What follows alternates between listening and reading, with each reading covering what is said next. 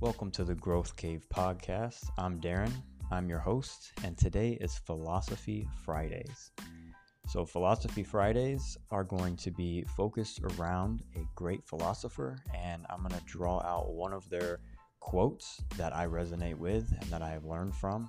I'm going to share it with you guys and tell you a little story around it. So, today, for Philosophy Friday, I'm going to share a quote with you guys by Seneca. If you don't know, uh, along the lines of Stoicism, uh, Seneca was a philosopher.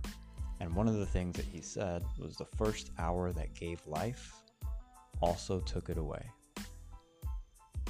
The first hour that gave life also took it away. All right, so what does this mean? Well, from my perspective and what I feel, is that it means no matter what you do with your time, it's going to be taken. And the best that can happen is you're given more time. And so this helps me whenever I feel like I'm lost in focus or I am distracted.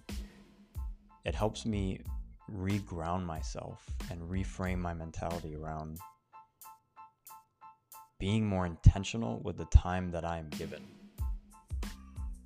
because it's going to be taken away. So, what am I doing with the time that I am given to maximize the outcomes that I want to see? And so, this quote by Seneca has played a big part in many different parts of my life, but I felt that the perspective around it, from my point of view, was really worth sharing more than all the tiny little stories that I could share with you. And so, anytime you feel like you've lost focus or like, you know, the day doesn't matter or it's all going down the drain or whatever, if you're feeling those negative feelings or you're feeling like you're being unproductive, I would encourage you to remind yourself of this quote by Seneca. The first hour that gave life also took it away and choose to be intentional with the time that you're given. So that is a short and sweet philosophy Friday. This is my basically my first episode on this podcast, so I'm really just building a habit of you know recording these podcasts and putting them out. If you enjoy it, I hope you share it with someone that you think would enjoy it as well. If you don't enjoy it, uh, you know, I still love you.